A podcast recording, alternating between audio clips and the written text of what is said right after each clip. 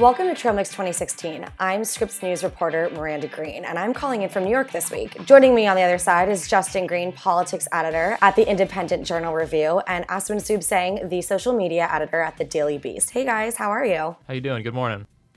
Happy 420. Happy 420. The most important day, obviously, after a big primary election. So, Miranda, how are things in New York right now? Where are you? Well, currently I am sitting in my hotel room after a long week of being up here reporting on the primary election. It's been an interesting one, especially because New York is not exactly a state that typically holds a lot of water when it comes to primary races. So Miranda, you've been in New York for a week at this point. Where has that taken you in the state?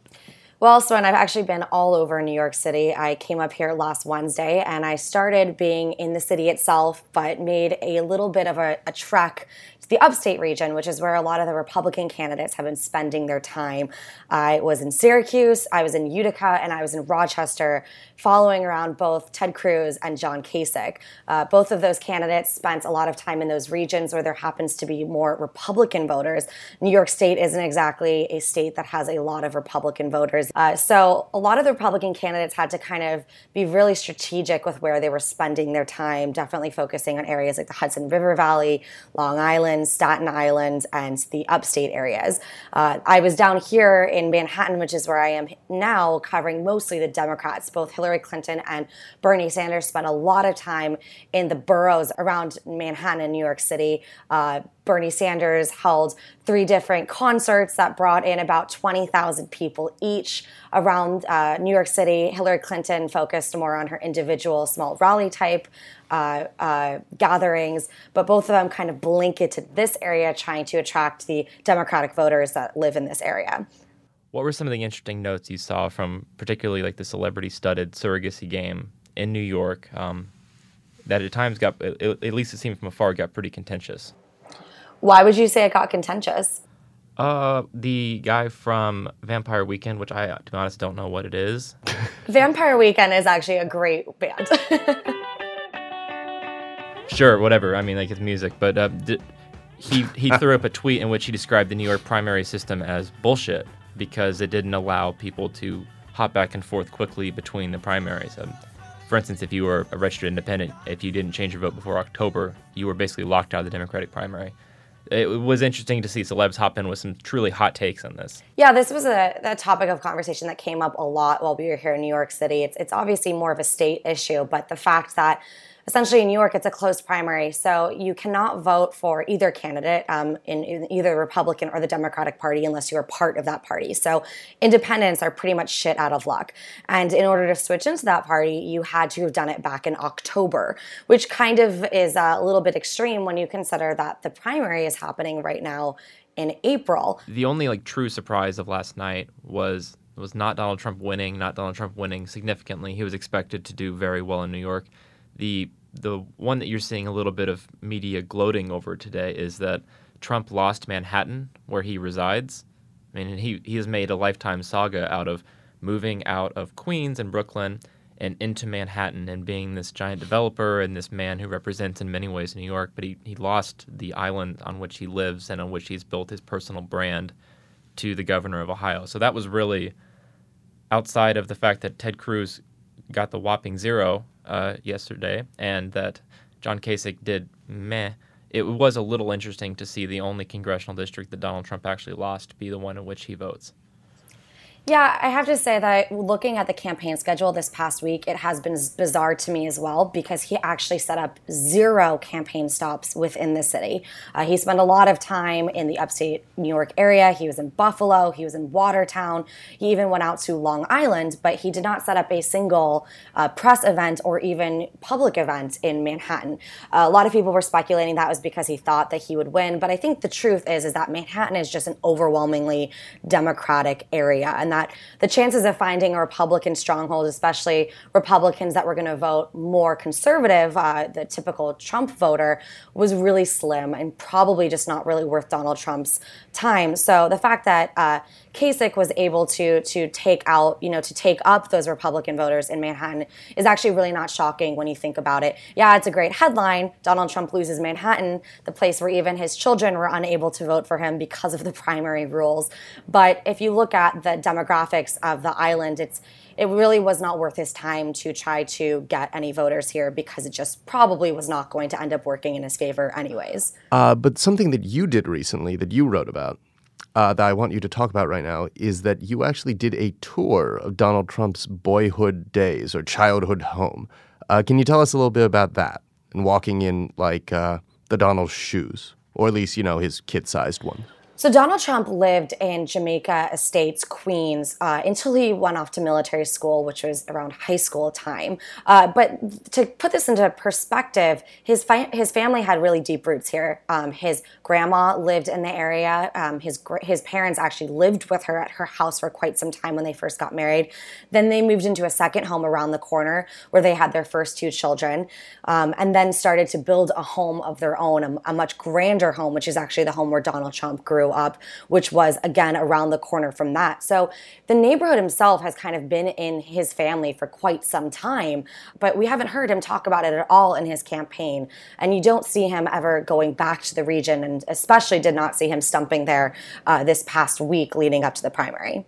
So since we're talking about Queens, which way did Queens actually end up tending to lean? Were they more Kasich voters, Cruz voters, or Trump voters? So Queens actually tends to vote overwhelmingly Democratic. In the 2012 election, 70% of voters voted for Barack Obama. And the majority of the people that I talked to on the street there this past weekend mentioned how they were all Hillary Clinton supporters, that they just didn't think that any of the Republicans really supported them. And a lot of them actually mentioned that they thought that the Republican Party in general was scary, was the word that they used.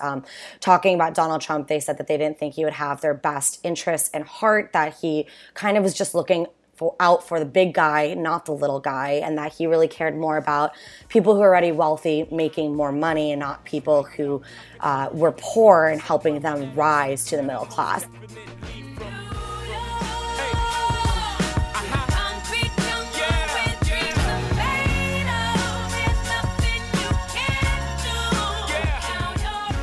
So I actually have a topic I want to bring up with both of you. We obviously saw numbers come out yesterday that weren't terribly shocking. We saw Clinton overperform a little bit. She got a higher percentage distance from Bernie Sanders than a lot of the polls were showing here in New York City. And we saw Trump come out with a very, very strong finish of 60%, definitely clinching over that majority that he needed to try to get all of those delegates here in New York. But why don't we talk about the losers of the race right now? So we've had some pundits and we've had some party members actually call for some of these second and third place candidates to kind of say goodbye and get out of this race so that they can leave the remaining candidates that have a fighting chance to actually continue on in the primaries and see how they do. We're seeing this very strongly on the Democrat side. Hillary Clinton has almost exactly the number of delegates that she needs in order to cinch the nomination, especially when you look at the superdelegate numbers, which at this case doesn't look like they're going to switch over to Bernie Sanders because of how strongly she's been doing with bound delegates on her own.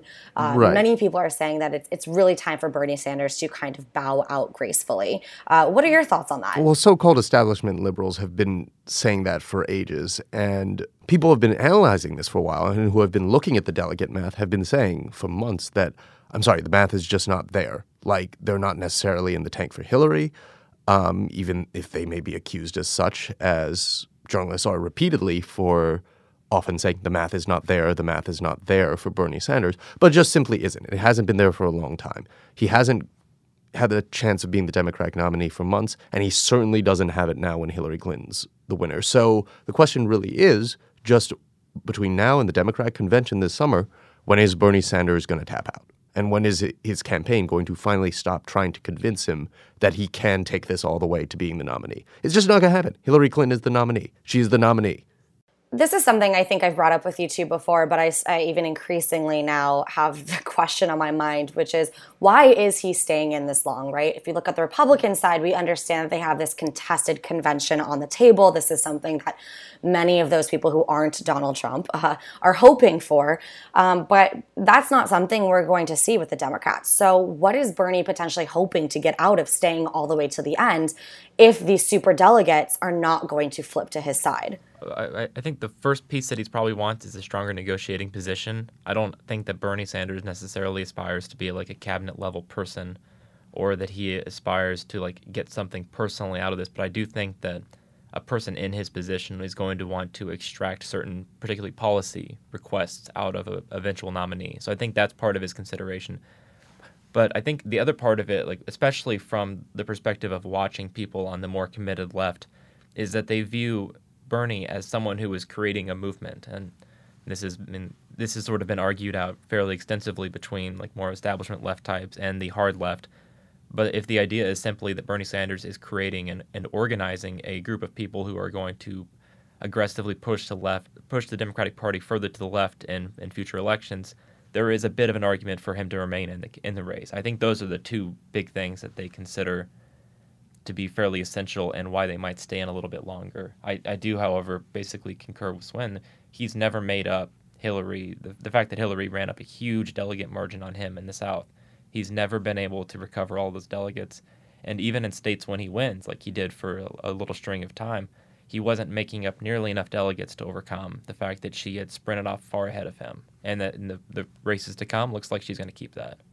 I have a feeling that a lot of the Bernie Sanders supporters out there are going to look at today's numbers and call some media bias.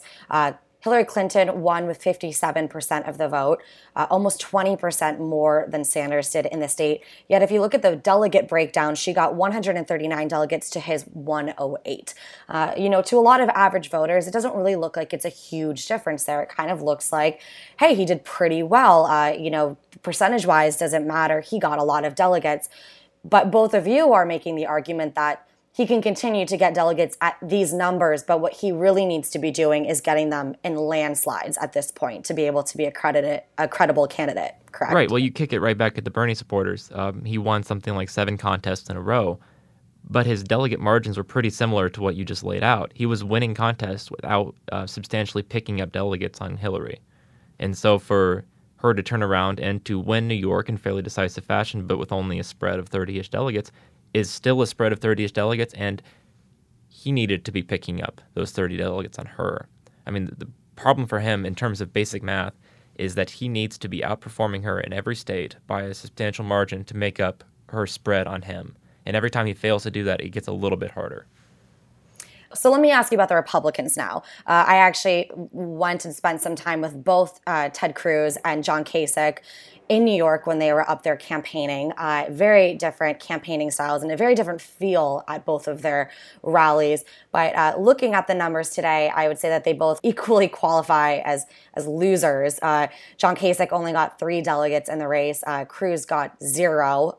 Cruz, who did spend some time in the state, really struggled in New York City, couldn't really find a foothold in the state for his typical voter base, which tends to be very religious-leaning, very conservative. Kasich was more successful in finding that group, but when you consider the fact that he cannot win the nomination outright without going to a contested convention, I do think that was something that was weighing on a lot of his voters and supporters' minds when they were trying to figure out whether they were going to vote for him on Tuesday's primary. So now that we're looking at those numbers, now that New York is over, and we only have really a handful of races that are going to get a significant number of delegates to these candidates, looking to Indiana next and then California, we're starting to hear more party members calling for both Kasich and Cruz. And do you want to talk to us a little bit about that? I woke up at 5 a.m. this morning, and I sat down and went through the remaining states on the primary calendar. I evaluated if we have polls available in these states. I evaluated states based on states similar to them, and I looked at the delegate numbers. And my only goal was to see, realistically speaking, which of the two scenarios I just laid out would do more to benefit Republicans who are seeking to prevent Donald Trump from winning the nomination, i.e., would it be more beneficial for these Republicans to want John Kasich and Ted Cruz to remain in the race, or would it be more beneficial for them to have only one of the two, either Kasich or Cruz, to remain in the race? And I'll be very, very blunt. I don't know. You sit there and run it through because the states have different delegate rules, because the states have different populations, because the states have, realistically speaking, very different looks for outcomes. It's a pretty mixed bag. And so you see people dropping some frankly hot takes, and I myself have dropped some frankly hot takes. If you are sitting there thinking, like throwing darts at a calendar, and you want to say, what two states should I pay attention to? They are Indiana on May 3rd and the state of California on June 7th. So in the state of Indiana, the Hoosier state, which has a lot of delegates at stake, on May 3rd in a winner-take-all election, there's been zero public polling. And you can sort of sit there and, as I'm doing right now, figure like you can do a nice shruggy and say, I have no idea. But that's pretty fair. It's next to Ohio, which John Kasich won. It's in the Rust Belt, where Donald Trump has performed very well. But it's also a state where Republicans have been leaning pretty hard to Tea Party directions, which would suggest that it would do well for Ted Cruz. So in that state, in which is perhaps the most important state in the month of May, we have no idea. And when you mean you have no idea, you mean you have no idea if it will benefit the party for him to stay, and you have no idea who's going to take that state. We have not the slightest clue who's going to win. I mean, that is sort of we're seeing a lot of projections put out in which we don't honestly know who is going to do well depending on which scenario, because we have not the slightest idea how the state is going to perform. You can sit there and paint scenarios for each of the three candidates where they're going to do better than expected. But it is the definition of flying blind in the era before airplanes had radar. So that's sort of the situation in which we are. The other state is California, where it's going to take a gargantuan amount of money to do well because it has 54 elections on June 7th. It has 53 congressional districts, which are winner-take-all, spread throughout the state, and it has a statewide primary election, which is also winner-take-all. And the really cool thing about the California primary for Republicans this time around, for this election, is that it actually might matter. Like, it's there are 172 delegates up for grabs, more than any other state. And usually by this point in the Republican primary, once you get to California, it's kind of an irrelevant primary or point because the nominee has already been decided at that point. If Ted Cruz actually does manage to win the California Republican primary, then that could actually significantly shift the race. I don't think it's going to happen because Donald Trump has such a sizable lead, and I think it's sort of a foregone conclusion at this point that he will win. But let's say if he doesn't, that would actually matter in this election. And California has a pretty long recent history of not mattering in the Republican primary process. You know, Chris, when I heard the same rhetoric being used up here in New York City this entire week, shock and awe from a lot of the state's chairmen that, you know, New York is actually a race that matters through the Republicans. And I'm sure that we're going to be hearing the same thing for Californians. I have to say, I'm really skeptical about all of this. I think that, you know, the math that we're looking at, I think that looking at how the numbers are coming down race after race, we're playing a long waiting game right now. I think it seems like we pretty much know how both parties are going to go in terms of nominations, but we're holding our breaths and kind of holding out to make those final conclusions until both these states of, you know, Pennsylvania for the Democrats, and then Indiana for the Republicans, and then California for the both of them vote. And then we can finally make our conclusions. But I think something very major would have to happen to kind of change the course of the race at this point. The Never Trump folks who threw efforts in New York overwhelmingly threw those efforts for John Kasich, as an example.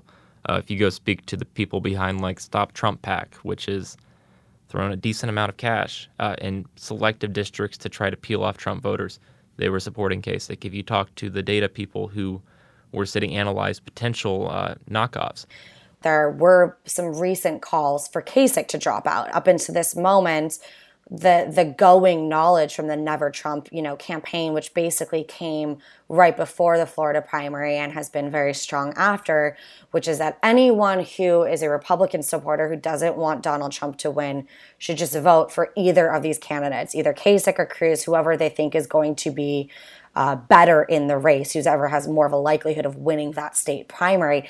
Kasich was that person in this circumstance. Obviously, he did not do well enough to really keep Donald Trump from the majority, which would have been key in this circumstance. But I mean, he did. He was the candidate that outperformed Cruz. So why are people like Mitt Romney calling for him to drop now? I mean, wouldn't that actually help Donald Trump? I'll be frank. I think people are at this point confused and they're not sure what they're going to do. And a lot of them are speaking off the cuff. Romney has a point that particularly in states like Indiana, the existence of John Kasich in the race is going to make it harder for Ted Cruz. The math is muddled. The math is a mess. I think one of the things that they're considering is that if you simplify the race to a choice between two people, that a mass of Republicans are going to go vote for the person who's not Donald Trump, and therefore that one person. It's a little bit of a mess. There's also a bit of flawed analysis based in that, because what the wishful thinking is that, okay, if you get rid of a Kasich or a Cruz, all of those supporters would flood to either Kasich or Cruz, whoever is left. Right. That's not how it would work. It kind of just presupposes that there is this silent majority of Republicans who say anyone but Trump. And the math that we've seen when candidates exit the race, when Marco Rubio exited the race, was that a lot of his people went to candidates who weren't Donald Trump, but some of it went to Donald Trump. And so the idea that if a Kasich were to exit the race, that all of a sudden Ted Cruz would emerge as this titan, not so much. Or if Ted Cruz was to exit the race, that all of his people would be you know what? I love that Ohio Republican named John Kasich who expanded Medicaid. Right. Just not terribly convinced that there's a ton of crossover between those two candidates. Welcome to the Hotel California. Such a lovely place, such a lovely place, such a lovely face. So now for something completely different than we just talked about that has nothing to do with primary elections last night. Yesterday, the Trump campaign released, and Donald Trump proceeded to tweet a video called "Are You Coming to the Train?" It was basically a montage of memorable moments, many of which went viral, of Donald Trump interacting with minority Americans. Now, that itself was whatever. I sat there and watched it. I was like, oh, this is going to be good content. But most of the way through the video, it takes a very strange turn. It goes to black. It brings up "Make America Great Again." Proceeds to make fun of lying Ted Cruz, and then it introduces a song, which we'll play in a little bit, that is a riff off of the theme song from The Hunger Games called "Are You Coming to the Tree?" remixed as "Are you hopping on the train?" Are you coming to the train, led by a man who wants to break the chains? Establishment is terrified, they can't control his reign. Let's meet this year on the Trump train. And so what you kind of get from the song is, one, it's super catchy, and I pissed off most of the reporters in the office yesterday because I wouldn't stop humming it and playing it. But the second is sort of the inexplicable bit of it, which is to ask where the hell did this come from? So what are the origins of the song here? I mean, what does the "Are You Coming to the Tree" mean? Right. Well, I mean, it's the for the people in the audience who are not 14 or 27 or whatever, who haven't read or consumed the Hunger Games stuff. The book is the story of a revolution against an authoritarian dictator housed in an area that's basically Denver called the Capitol. And basically Denver. And it is basically Denver. And Jennifer Lawrence, the hero character of the movies, leads this revolution, and her sort of thing is called the Mockingjay, and the song is functionally about this. It's a sad song about the deaths and the casualties, but also about the hope of this fight against this authoritarian dictator. Now, somehow the Trump campaign, and they haven't responded to my several requests for where the hell did this come from, found this and then thought, you know what we're going to do with this is we're going to take this song about overcoming a authoritarian dictator, and we're going to make it "Are you hopping on the Trump train? And if you don't hop on the Trump train, watch out." So it was a spot where a grown man, respect, managed to do something that will inevitably anger tween Twitter, but also completely confuse anyone who's under the age of 30.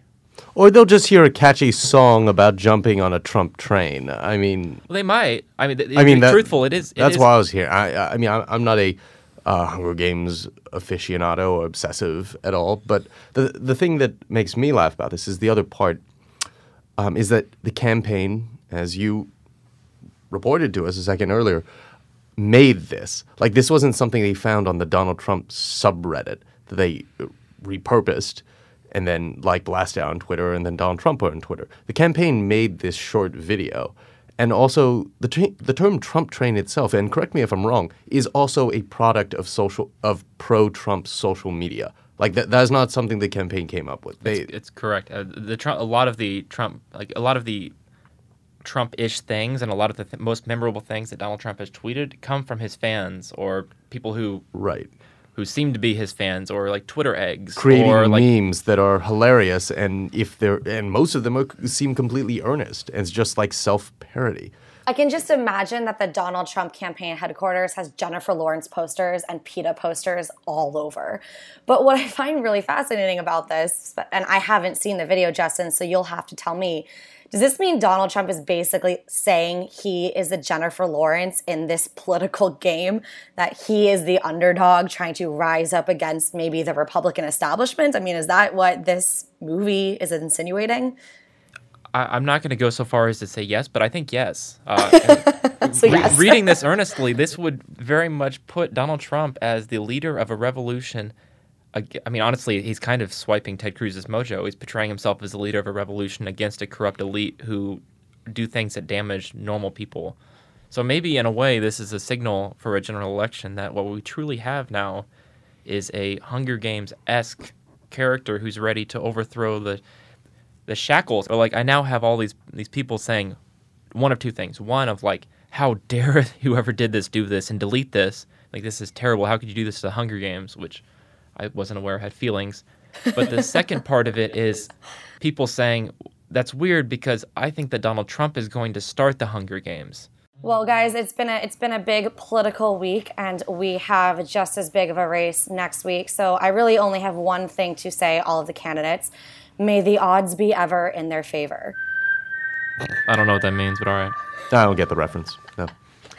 All right, guys. It was great having you on the show, and I will see you in the flesh next week. Cheers. Have a good one, Miranda. Thanks. Are you coming to the train? We're ahead of hope, side by side with me. Make America great again. Break the chains. Let's meet this year on the Trump train. Traumix 2016 is a production of Scripps News out of our Washington, D.C. bureau. The show is produced by Eric Krupke. You can follow us at Twitter at Traumix2016. We post a lot of extra little tidbits and things we talk about on the show there. You can also follow me at my Twitter handle, Miranda C. Green. And make sure to rate us on iTunes. Any extra stars or any extra little ratings go a long way. Thanks for listening. We're going to win, and we're going to keep winning, and we are going to make America great again, greater than ever before. Greater than ever before. You guys really don't get that reference? You're joking, right? No, we were kidding. Okay, we were making fun of you.